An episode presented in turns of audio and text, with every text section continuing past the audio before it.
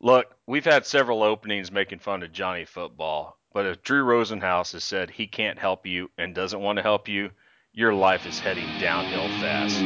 Good luck in life, Johnny. Yeah!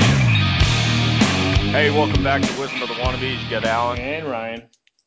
And while last week we could have talked about the uh, NCAA men's final, not that we touched the women's because that's all UConn all the time. We could have talked about the Masters. We could have talked about opening day. We didn't do a show. So now we're doing a show, Beardo. And I guess we are going to talk about the final day of the NBA season, the final day of Kobe's 20 year career, and officially now, as the Pens just had a hat trick and won against the Rangers, hockey playoffs, which I'll bury in the bottom after get done with your uh, sound effects. But you know, as a lifelong Lakers fan who got to go and see them play in whatever manner they are, you can talk about it. Uh, I will give you the floor to talk a little bit of Black Mamba love here. If you want to. If not, we can move on. No, I do. I really do. Think he deserves a, a little. I, I think he deserves quite a lot. I don't like the guy, but he's meant a lot to your you know franchise. Well, he he. Most people don't like the guy, and the most people that don't like him, and it, and I'm not throwing you in this necessarily because you're not a big NBA guy, never have been a, a very big NBA guy, but the, the people that hate him the most are the people that would kill to have him on their team. Um, and I, I do think it is, you know, I, I had the, the, the opportunity to um, be in LA last week for a work function and actually got to go to the Lakers Clippers game and personally see, I've seen him play, I don't know, maybe a handful of times live. Um, and you know certainly appreciate it and they were much better years for kobe won them with you in the american airlines Yep. center there against the mavs uh, which I think was my infamous night of just saying, you know, Dirk doesn't have it. I think that was 2009, 2010. trade him He'll he'll never win. Damn it. trade him bring in Yep. Andrew Bynum. Uh, but the uh, anyway, they uh, it was really cool to see. It was it was a bittersweet because it was really great to see him and really great great to see the crowd. It was a back to back Clippers Lakers game Tuesday and Wednesday, and um, Tuesday it was the Clippers that were the home game, and so I was there Wednesday with the Lakers were the home team. And the only thing that means is there's more. Lakers fans in the building than Clippers fans. Well, don't they have to change the floor? They do, too? they do. Okay. the- All right. That's what, that was going to be my question. They have to change the The floor. fo- the folks that are changing the floor are far better paid than you and I combined. um, but the um, anyway, so that was really neat to see how the crowd treated him. It was really a lot of fun when he was on the bench. You know, especially in the fourth quarter, the whole uh, stadium would cheer. You know, this the game was out of hand by this point, and you know they, they put him in, and everybody went crazy. It was a lot of fun. Um, but it was also bitter in that this is a sorry ass basketball team right now. Um, and I'm not going to get into that, but that was the bittersweet of it. But in terms of Kobe, let me just, it, it was really neat to see that, you know, third to last game. That was, that was cool. That was a, a unique opportunity. But, um, you know, he is most certainly a legend. Um, he's almost an institution. Um, he is, um, he, he's almost his own generation, you know, kind of this oh, yeah. between I think I think between Jordan and between you know LeBron, it was the Kobe years. Yeah, and and you look at all these other great players, you know, and and I think it, it's he's such an interesting. There's many great articles that are written about it. You could go read and probably have read.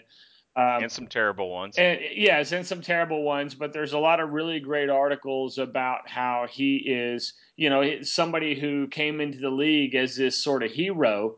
You know, if Jerry West is like, hey, this guy's great, I'm going to give up the world at the time, which was Vlade Divac, if that sets the stage for what the league was and the team was.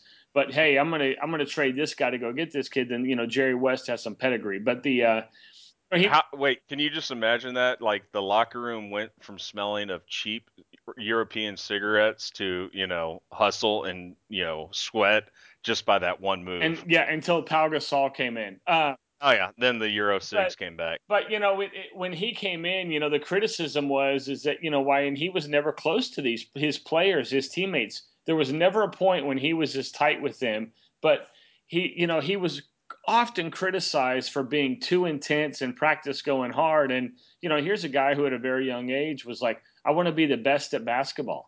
I want to be absolutely the best there is. And I don't think there's a whole lot of difference between him and Jordan in terms of their personalities and whatnot. But he, you know, he's it, it, we were I was you know listening to some talk shows today talk about this is like you know where is he? Is he in the top 10 of all time? And you know then they brought up a good point of you know well top 10 in terms of the basketball that I've seen yes he's absolutely in there. But you know I also didn't see Bill Russell play I didn't see Wilt Chamberlain play um, you know I only saw the tail end of Dr. J and but you know, I think if you look at that early to mid '80s, the heyday of Magic and Bird, and you know the oncoming of the of the Pistons, and then the the Jordan's Bulls, like he's 100% a top 10 player, and I think he's probably a top 10 player of all time, even if you go back to the younger years. Um, he had a work ethic that was absolutely second to none.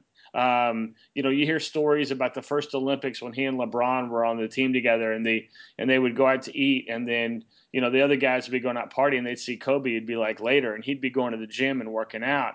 And there's a and I think that if I remember right, uh, LeBron has credited that with changing his style and has yet to pay off for LeBron like it did for Kobe, but he's got a lot more years. they're two, di- yeah, and they're two different players, quite honestly. Yeah, uh, LeBron's uh, a LeBron physically is like a, a, like a unique specimen. His athleticism and size is second yep. to none. Um, is he as good of a player as Kobe? I don't know. You know, time will tell. But yeah, you're absolutely right. That changed. I mean, he still says to this day is like that was an eye opener of, you know, th- that's what it just coast on talent. You've got to actually keep playing at a higher level when you get to this level. Yeah, well, what was amazing to me also was reading in this one of these articles today, and I don't remember which one, but it was just about how he sought out the best of the best and went and spent time with them and wanted to um, wanted to learn from the best. He, you know, this very interesting wild story if you haven't read it about you know him spending time with Michael Jackson and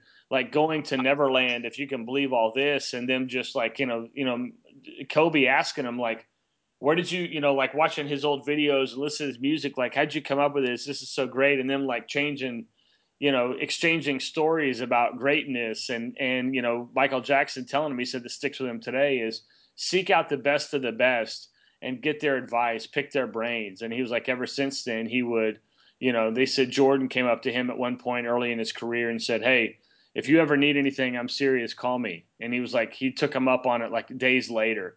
Um, he went to Hakeem Olajuwon to his ranch in Katy and spent time with him and asked him like, you hit about his baseline move. Like, how do you do this? How do you get this so quick? And Hakeem to this day says no one picked it up better, faster, and all the players that have come to work with him than Kobe Bryant. And I think that that like is a testament to there's not another play. I mean, think about this in this day and age. How many players have spent that many seasons on one team being that great for that long? No, when was and, the last time you've seen that? I mean, other than Tim Duncan, who is, I will shed all, you know, uh, all of these accolades that I'm saying now will also go on Tim Duncan when he retires, which is probably at the end of this year. Uh, and it's going to be very quietly too uh, and that's you know just who Tim is. And you're right. And I was thinking back on it today is, you know, I, and I just right now as we're talking, I'm like, well, what about Jordan? Oh wait, we had to put up with you know Jordan coming back with what the Wizards, 54, the Wizards, and then he went to the Wizards, and I mean we saw uh, most people tend to forget those Wizard years, and for Kobe to stick to his guns. Now, granted, sticking to his guns has cost this team at least the last two years, if not the last three. But hey, that's up to you know that's how the I, I guess that's how the system's set up. Well, well, uh, well, I like going back to one thing that you just said real quick is him seeking out um, you know advice and asking people. That's what last weekend going into you know the Masters is I was really surprised because I read something on Monday or Tuesday about that Bryson kid you know the DeChambeau that yeah. you know he went talked to Nance and others and just wanted to know everything there was about the course. And then you look at what he did, and you know now he's turning pro. That's very much Kobe. Is like talk to the people who've been there and can help you out. And um, you know he doesn't get enough credit for that. And part of it is just because Kobe's attitude. You know, I don't think he's ever been uh, I guess I want to say he he doesn't come off as humble, you know, no. like he comes off as yeah, I'm awesome, yeah. and uh, he proves it. He has back in the day proved it on the court. Right now, today's Kobe is not Kobe, and actually, well, you have to remind me is was Kareem at this stage, you know, the same as it certainly wasn't the same as young Kareem, but I don't remember it being as much as a train wreck as it is right now. Well, Kareem at well, first off, for those who are listening live, which is nobody, he's he's putting on a clinic right now. He's playing out of his mind the last five minutes. Um, which, by the way, I can't see because my uh, cable company switched on me, and they forgot to uh, put us all into our brand new apps. So kudos to Frontier Communications. Nice. Well, I can't get anything to work. Well, you, you know, one one point that I want to make about why he rubbed people the wrong way, and and I think that when you think about, you know, he and Shaq, you know, he and Shaq got along fine until the wheels fell off in that fourth finals against the Pistons. Um, yep. But it was also these are two massive, massive egos with two starkly different styles. Um, and uh, you know, at, some point, you know, when winning is the only thing that's going to keep that together. Now, I still say, I said at day one, I said it at day two, I said it at day thirty, and I still say today, if they would have gotten rid of Kobe instead of Shaq, um, all those great years in the uh, you know those three straight finals appearances, two straight wins, uh, that would have never happened. Uh, no, I, I, agree with you. But here, here's the thing that I want to say also about Kobe and you know the way he's rubbed players the wrong way. The, uh, the more his career has gone on, the more that that friction has existed. But you also think about who are these players that are coming in? Think about you and I. Think about when we're talking shop, or think about when some of your colleagues. You know, how often does the topic of millennials come up and their entitlement come up? You think about when Michael Jordan was in the league. It wasn't until probably the last three or four years of his contract that he was making more than like five, eight million dollars a year.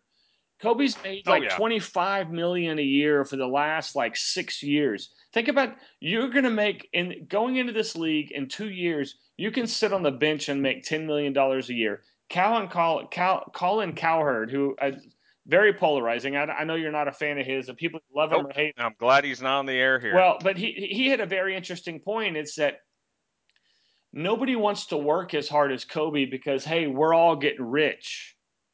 And oh yeah, he's and and and so it it's that's kind of this mentality of the game, and and I'm not saying it's 100 percent true, but I can totally see it. Um, but nobody, I mean, him to this day, even through the ruptured Achilles, through the torn ACL, through the rotator cuff injury, through all of this adversity, he still had a work ethic that was second to none.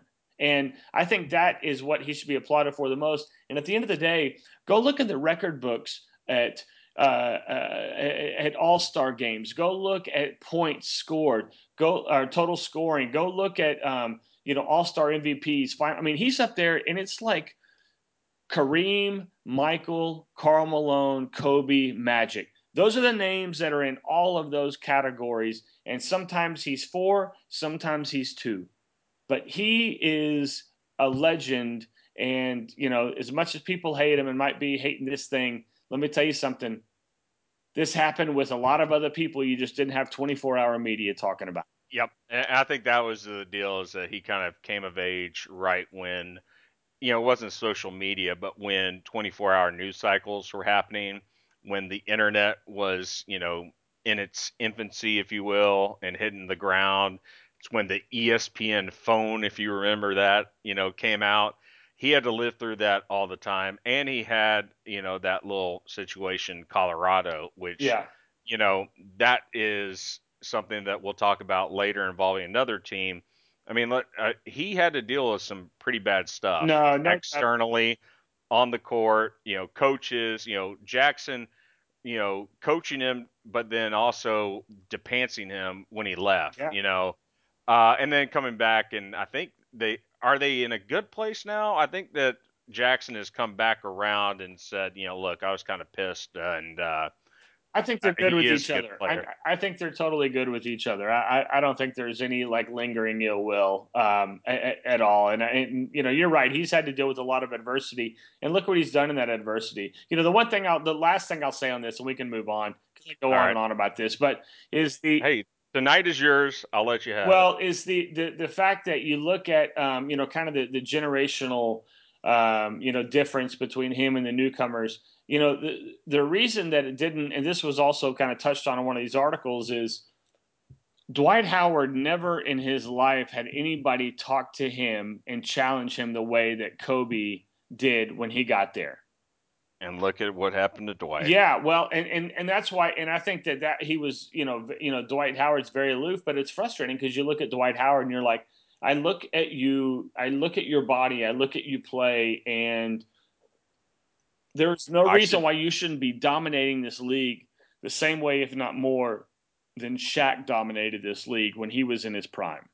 And well, and you look at that, and that it goes back to what we said when we went to that game is, you know, at the time I didn't think Dirk had the mindset, and I think Dirk went away and came back with a completely different mindset. That if you watch, I mean, literally from the next season on, Dirk proved me wrong and turned into a different player. Dwight came in and just proved everybody right that he was not the man. I mean, he looks like somebody you should be able to build a team around and have maybe another A player, but certainly a lot of B's and C's, and that should be able to take you, you know, at least two rounds into the playoffs. And he's just not that guy. And Kobe and, you know, Jordan, even though I think Jordan did a different way, and maybe it's because of the time and the generation gap that we're talking about, but – man, he would beat people down in practice, but he did it so that when the games came on, they delivered for well, him. And I think that's what Kobe tried to do, but he just didn't have that one little piece. Well, and, you, and, and it's funny you say that because you know if you go and read some of these write-ups, it's like there's stories of you know they would say on the Lakers, it's like every time they brought in a new player, he would go play one-on-one with him and would just destroy them after practice. And then in the locker room later, like they were like sometimes like literally driving people to tears. And then later in the locker room, they would sit down. He would sit down with them and say, "Here's what you're going to do. Here's how you're going to get better. This." You know, Ron Artest had a story of you know he's on the plane after a game and he's playing cards or dice. You know, you know, Shocking. yeah, something like that. And Kobe goes up to him and says, "Ron, come sit back here. I want to show you something."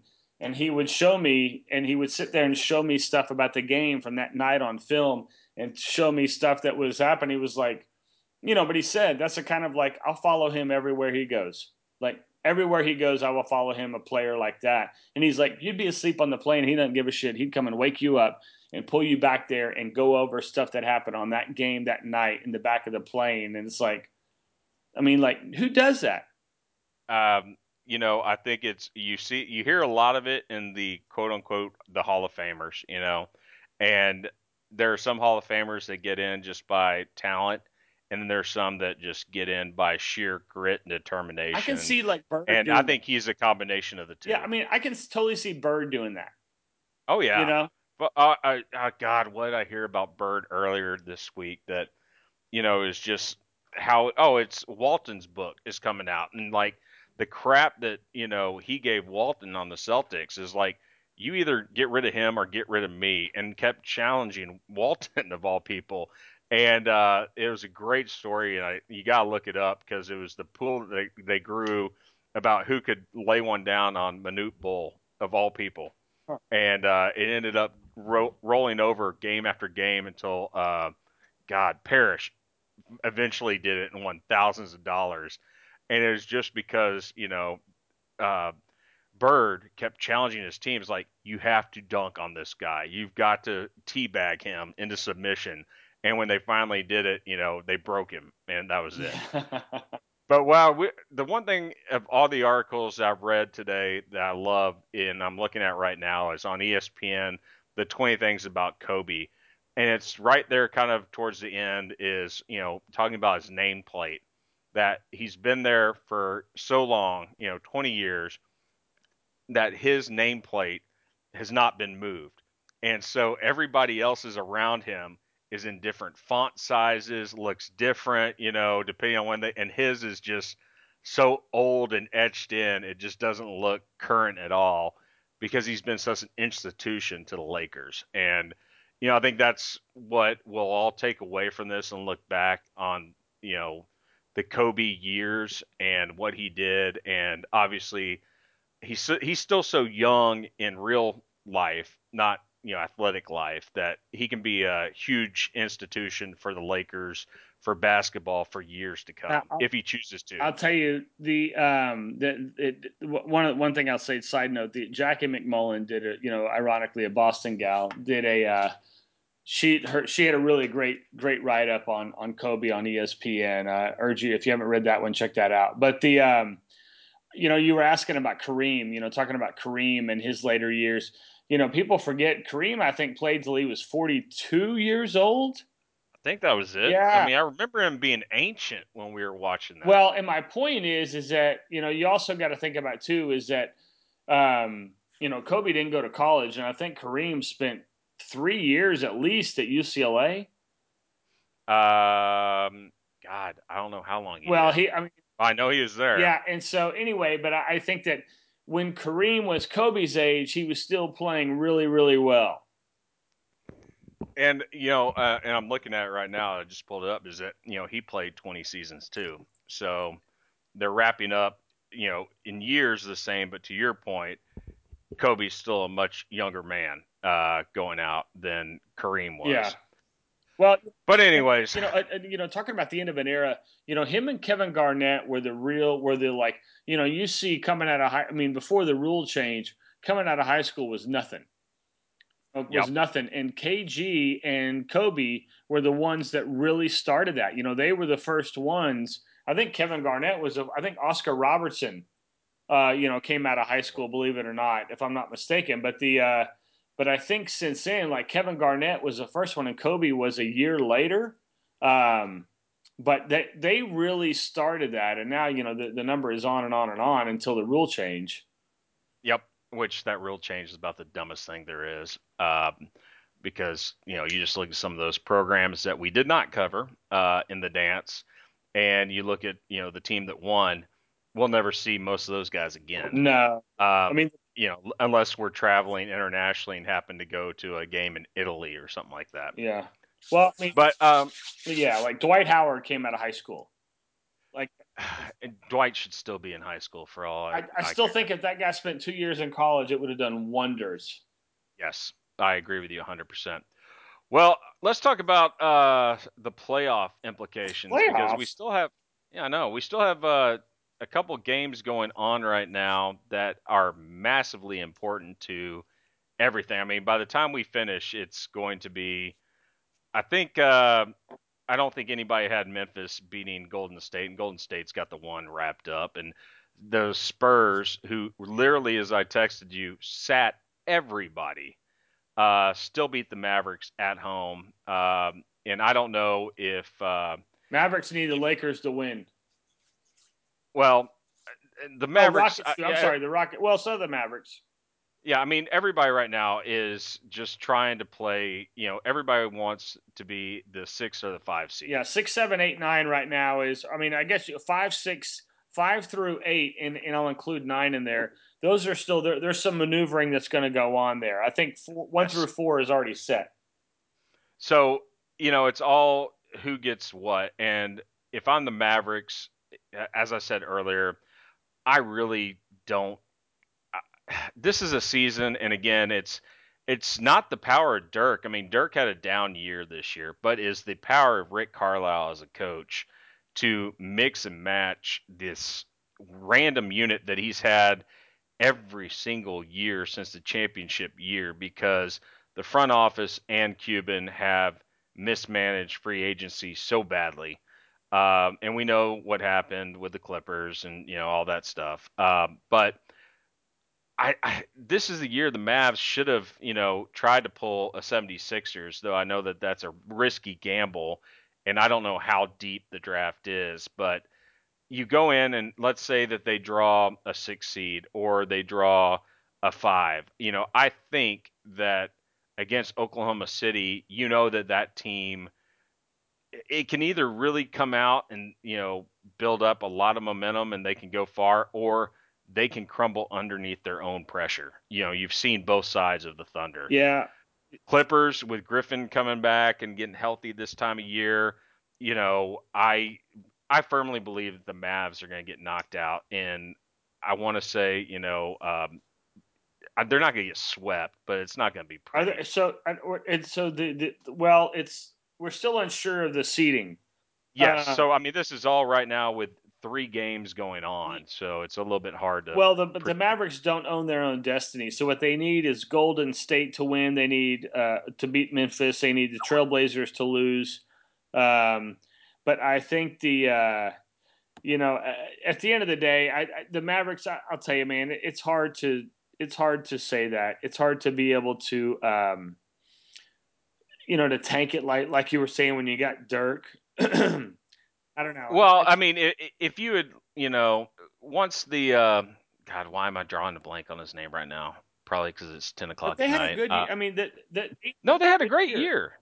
They had a great year, but you know, forty-two wins. They didn't hit their fifty threshold, but they were not expected to. And I think you know some people had a over/under of you know like thirty-five wins or something like that. So for them to get into it, considering that the, I think the last time we really hit this hard it was when they were a four seed, maybe even up into three, and obviously Golden State and San Antonio were above them. And I said to watch out for Sacramento and Utah, and you know, you've still got Utah playing right now, uh, as we know, and there's gonna they made the playoffs. I mean, they've clinched it. And actually, I'm sorry, no, um, it, this is all about seeding. Utah can't get in; they're out.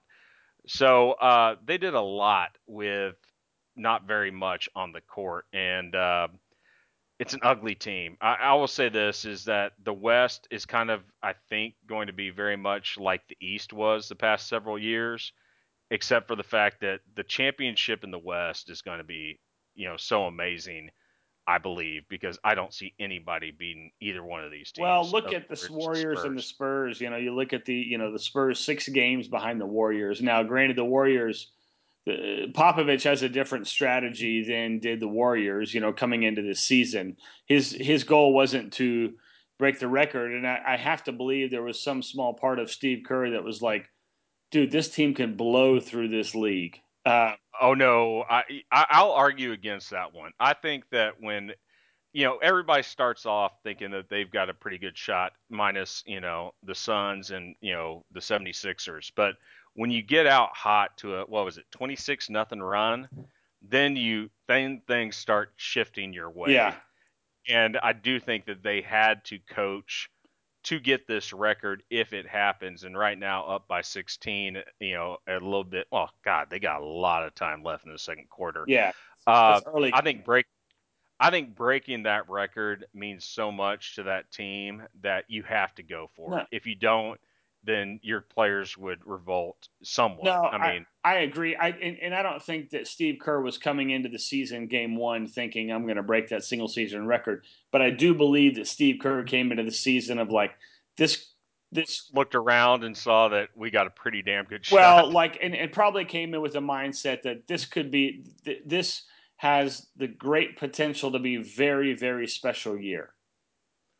All I all I can say is I am I did not see you know the Bulls play live when they set the record, but I did see this Warriors teams you know win a game against the Mavs, and it was really special to watch just what they did because everything flows through Steph, but even when he was off, other guys would come off the bench and just light it up. And this is a team that is really I think I don't think it's changing the game. I think they're just good. Yeah. Well, you know, and the people that are changing the game are the old crotchety sports writers that, you know, let's get rid of the three point shot. Why? Well, because somebody can shoot it well. The well, the, the the thing is, is that with all this comparison with the Bulls, is that there's two primary differences that I'm sure you've heard, and they are significant, and it is legitimate. Is the three point shot today in the game is a thousand percent more uh, more involved,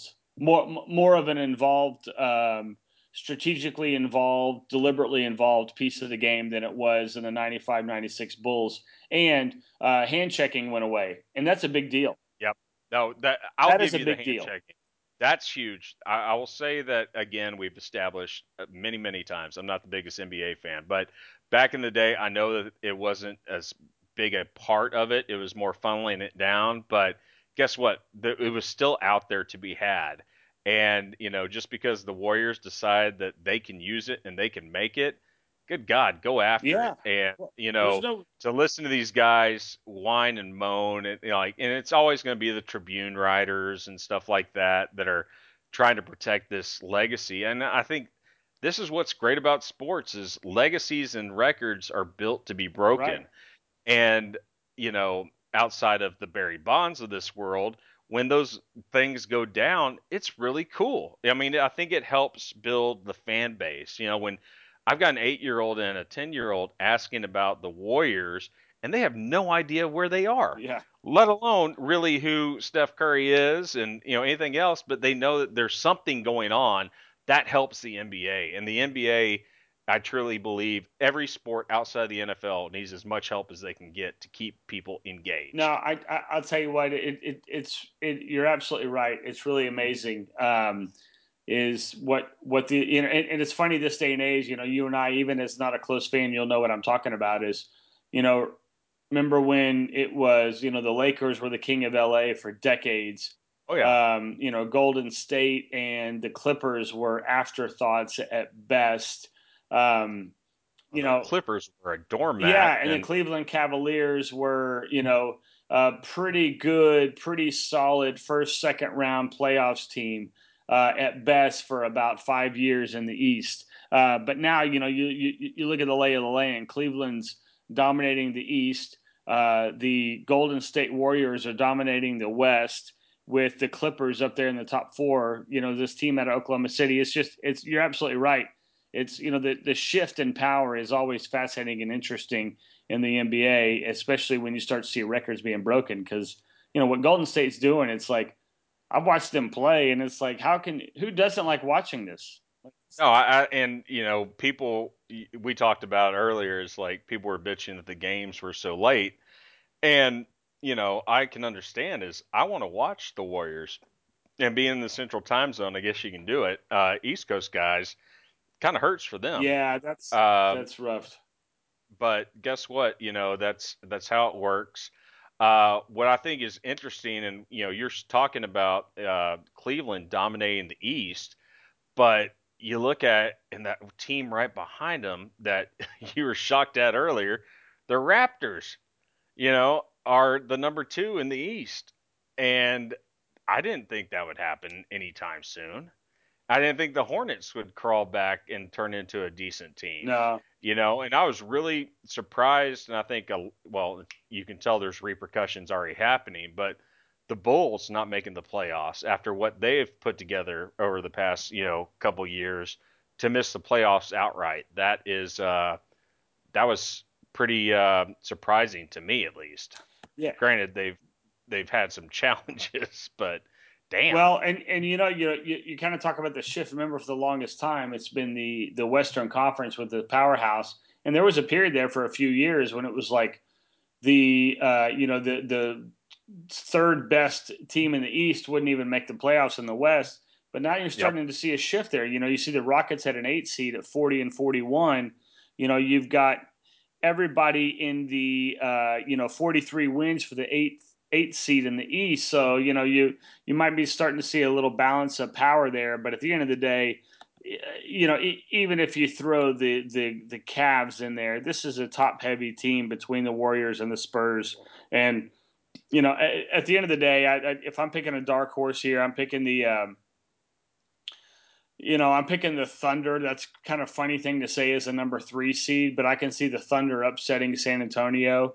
But I, I think the Warriors are going to go through the playoffs very similar to the way the Lakers did in 2001 when they, you know, they swept everybody. Uh, and I'm not saying the Warriors are going to do that, but um, that's I, I, just don't think they're going to be in a seven game series. I just don't think it's going to be challenged. It's going to happen in the East. Uh, Celtics are my dark horse team. Look for them to get to the Eastern Conference Finals. All right. Well, I'll give you Cleveland coming out of the East, and I'm certainly not picking a dark horse here, but I'm not going to take the Warriors. Uh, I think that I will go with the Spurs, uh, representing the West in Duncan's last year. Uh, I think that they've just got a tremendous coaching staff, a tremendous roster. Um, certainly the Warriors are phenomenal, but I just think that this is kind of like they just coasted through and not coasted, but they won 67 freaking games. And they've done it, you know, several of those games. I'd say at least seven of those were by resting at least three, if not four, of their heavy hitters. Uh, several, you know, more minutes than they should have. And they're ready to turn it on now. This is what the Spurs play for. They've been there, they've done that. You know, they've challenged and won against the Cavs. Um, I'll take the Spurs. And I will note this one little fun fact, and I'll, this is be my only NHL trivia, but uh, you know, my Stars won the West. They're number one. And while you've got Toronto as the number two seed in the East, not a single Canadian team in the NHL made the playoffs. Yeah, I heard that. So take that, you Canucks. America Junior. Yes. So, all right. Well, I think that's enough NBA talk because we uh, are still waiting to see how it shakes out. Um, we've gone pretty long here, but I do want to hit a couple things college football just so we can keep our streak alive of always talking about college football. Uh, did you, you know, have any feelings about the two massive uh, rulings? I would say, and massive is more, you know, my uh, phrasing than anybody else's of no more bowls, so you don't get your Austin, Texas bowl next year, and uh, no more camps outside your campus. Um, bowls, great. You're five years too late. Um, yep. That that that's a smart move. Uh, the um, the uh, you know I, will be honest with you on two fronts. Number one, I just don't really give a shit. Uh, but number two, I, I, I don't fully understand the you know potential, the ramifications. You know, I, I I don't know what. I don't think it's any really big deal. I think it was at the end of the day. I think it was probably the SEC and somebody else going and complaining to the NCAA and them telling Jim Harbaugh, i.e., all of college football, you can't go do this. Um, but I, I, I don't see why it's such a huge deal. I have one, you know, my one thought on the issue, which is not necessarily the ruling, but more so, you know, Harbaugh is a pretty fierce competitor. Yep. And, and, he's going to take advantage of every rule there is and twist it as far as he can. Right. Well, and you know Nick Saban's done quite well with that as well, um, and other coaches have. Uh, but you know, whenever Harbaugh is ready to go back to the NFL, there will be a job, and the number one thing that'll send him there is putting up with the NCAA. Uh, well, we have a guest that appears every year except for this year, and that falls on me. But um, and it was Mike Leach that said, when, when, in regards to the camp, the only reason this happened is because somebody was selfishly guarding their recruiting base, or the really major motive, they're lazy. Right. So, you know, that's pretty much it. And I think that if you looked at where these camps were popping up and where it was hitting was in the South. And the fact that these coaches can really think that by having this unknown program called Michigan come in and put on a campus, all of a sudden going to make some defensive tackle that's never heard of Michigan before think about listening to them is narrow minded and typical of college football, quite honestly. Um, again, you and I, we do know that recruiting is vastly, vastly overrated, but it's very, very important too. So yes this was just an example of the power of the SEC and the state of Florida, I I believe, and Saban somewhat, because I'm going to throw him under there under that bus, protecting what they could. Right. And I think if they are they are so powerful, then why would Saban not want to camp in California? Why would he not want to camp up in you know the Rust Belt? Because he like, they just didn't do it. He he he fears the potential of other schools doing that in his land than he does the benefit of going and getting in someone else's land. Yeah, that's what I believe. I, I'll I'll agree with you that. And then to the bowl ban, I mean, good lord, this thing cut them by thirty percent right now. Yes, and ESPN won't do that. We understand that. It's I, I think this year with the uh, the WAC situation I heard keep coming up today. You know, two teams getting or maybe it's Mountain West that had to play in some Arizona Bowl, and then three, five, and seven, you know, teams getting in, uh, really kind of blew the lid off the fact that this is such a screwed up model, and the fact that the television cameras have to shoot at such an angle that you never see the stands because outside of I, would say what maybe December 28th is when people start going to these games maybe depending on the matchup.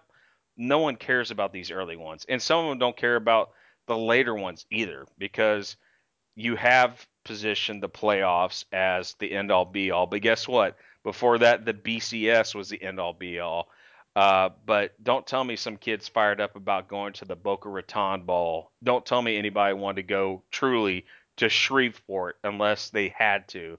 Um, you know, I think it's a, a horrible system. It should be outright that if you're not in the playoffs, you're done.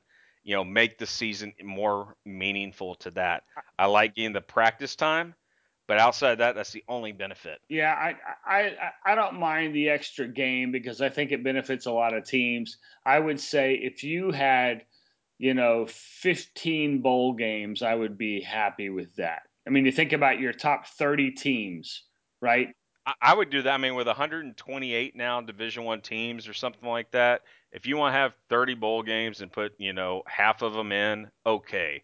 But I want some AD to actually have some cojones and go up against these agents for the coaches and say, hey, making a bowl game doesn't mean what it did back in 1985. Right. It's not going to be, you know, the, the, the bonus isn't going to be a bowl game. The bonus is going to be which bowl game. Now I think some of them are getting to that point, but it's slowly and uh, you know it's a slow process to get there. And these ads, I mean, come on, you know, Lynn Swann's now an AD. I really don't know what all he brings to the table there, outside the fact that people know who Lynn Swann is, uh, and he can raise some money for USC. But these guys are all that's all they care about money money money yeah. money. And you know hey it, it is what it is so let's call it what it is. It's a business and act like that. And businesses don't do some of the stuff they've done. But on the flip side as we re, you know uh, as we finish up tonight's episode and we talk about the problems of you know the higher ups let's also talk about the problems with the guys on the field specifically in waco. Mm. um, that's you know, I, I said this. Um, I think I was on board with Baylor when they came up, you know, and started beating A and M eight years ago, nine years ago, whenever that was. And then when they got so good to win back-to-back conferences, that's when something told me, you know, it's not something's going on there. And then you had the rape allegation last year, and now you've got two more this year. Baylor is once again proving that even as a private institute, they are putting athletics at the forefront of everything else. Yeah. And they are sacrificing everything to win and be a viable uh, you know, university because they I think they truly believe that realignment is coming again and they want to be in the front of it. And I don't think that anything and you look at their history from the basketball program to the football program, they will cheat to win. Yeah, they. Um, I'll tell you, they. Um, they. Uh, it, it. I don't have any words. Like how how this is going to end. Like because there's got to be an end game here. You know, be, being a pu- public, or excuse me, a private institution, they're not. Um, you know, beholden to the Information of Freedom Act, if I'm not mistaken. Yep. And um, and we know Waco's legal system, as we saw with the biker situation, is really top notch. Right. So I, I you know, I, I, it's all terrible. And you know, you look at the, there was one report recently that came out about you know they waited two years to investigate a, you know, one one instance of sexual assault. Uh, this one guy who just got busted and arrested recently, like eh, at some point, it's like you have to come out. what, what, what amazes me more than anything is the lack of national coverage or pressure. If this were USC or Texas, or Miami or Alabama for a private school, yeah, I, I mean, mean if I mean maybe Iowa State would get would get a pass, um, but I, I I think that's what's most baffling to me about it is the hey, how how is this not being covered? How is this not more of a story? How did the outside the lines uh, a feature when however many weeks ago that was, months ago almost at this point. Just basically sit there and not have anything happen to right. it. Right, like that. That to me is the most is the thing that I can't fathom the most. But it, it's from the, the, the outside perception because you're getting nothing from Waco. You're getting nothing from the university. You're getting nothing from Briles, nothing from Starr. You're getting nothing out of Waco. So the outside, you're letting the outside world create the perception, and the perception is you've got an epidemic going on there, and you have no control over it. Well, the perception, you know, for them, why fight it if you don't really? I mean, the perception is only for knuckleheads like us, and you know, some people that are really diehard fans, because the rest of them won't care about Baylor football until next year, and they'll read a couple of line items, and that's it. Your end game, you're also talking about, is basically all right, so when the hammer drops, they're going to punish the university and they're going to punish whatever freshman, sophomore, and junior are there. And then Briles will be in the NFL somewhere as an OC, let's say. Phil Bennett will go and take over a mid tier team like he's done before. They will not have to answer for what they've done, and that is, I think, part of the problem with the NCAA. And you know, I think about what four years ago, five years ago, you kind of took a pretty drastic turn in your appreciation and fandom in college over the NFL. And I was always gung ho for college, but I'm getting to the point myself that these guys are just starting to tick me off so much that I am starting to say, you know what? At least I know that Jerry's in it for the money. And, uh, you know, no one's taking billions and putting it away and claiming that they lost money.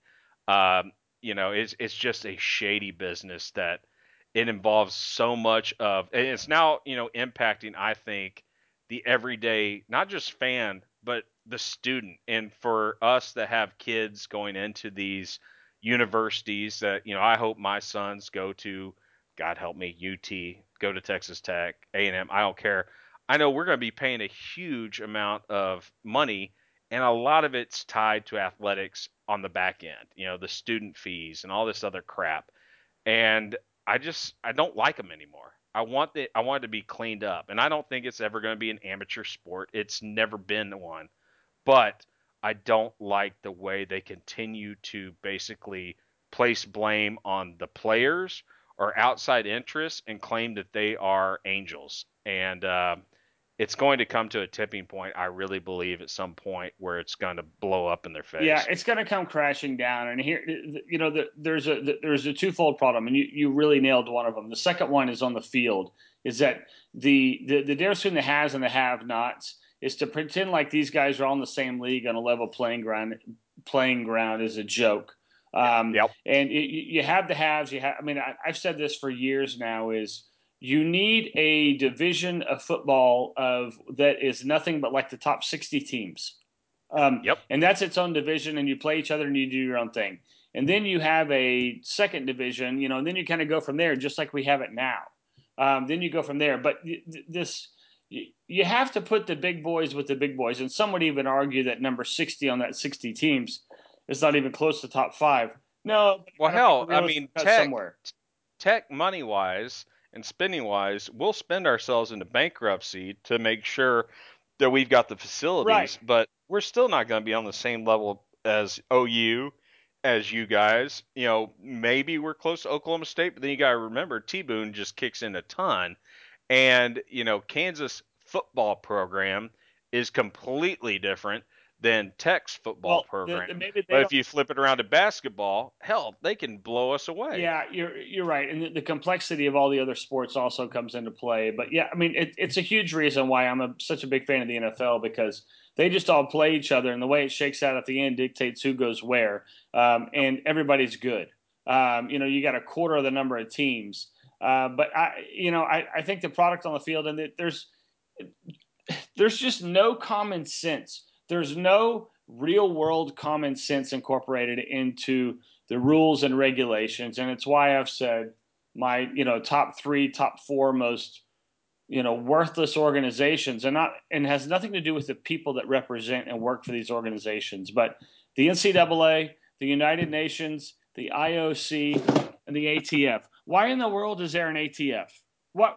Oh, why, why does that exist? We th- those those org- prohibition, buddy. none of those Prohibition. none of those organizations are really adding a great deal of value, and there's they create more questions and controversy than they do actual results or value. And my, you know, to get off that global stupid tangent, you're absolutely right. There's, you know, to sum it up again, there's no common sense in the way they do their things. And you're absolutely right. I think it will come crashing down. The whole system is going to come crashing down. Now, what the repercussions of that look like, I don't know, but it's going to happen. You cannot continue to run a multi billion dollar business on the backs of these players and then crack the whip on them when they're selling their own tennis shoes.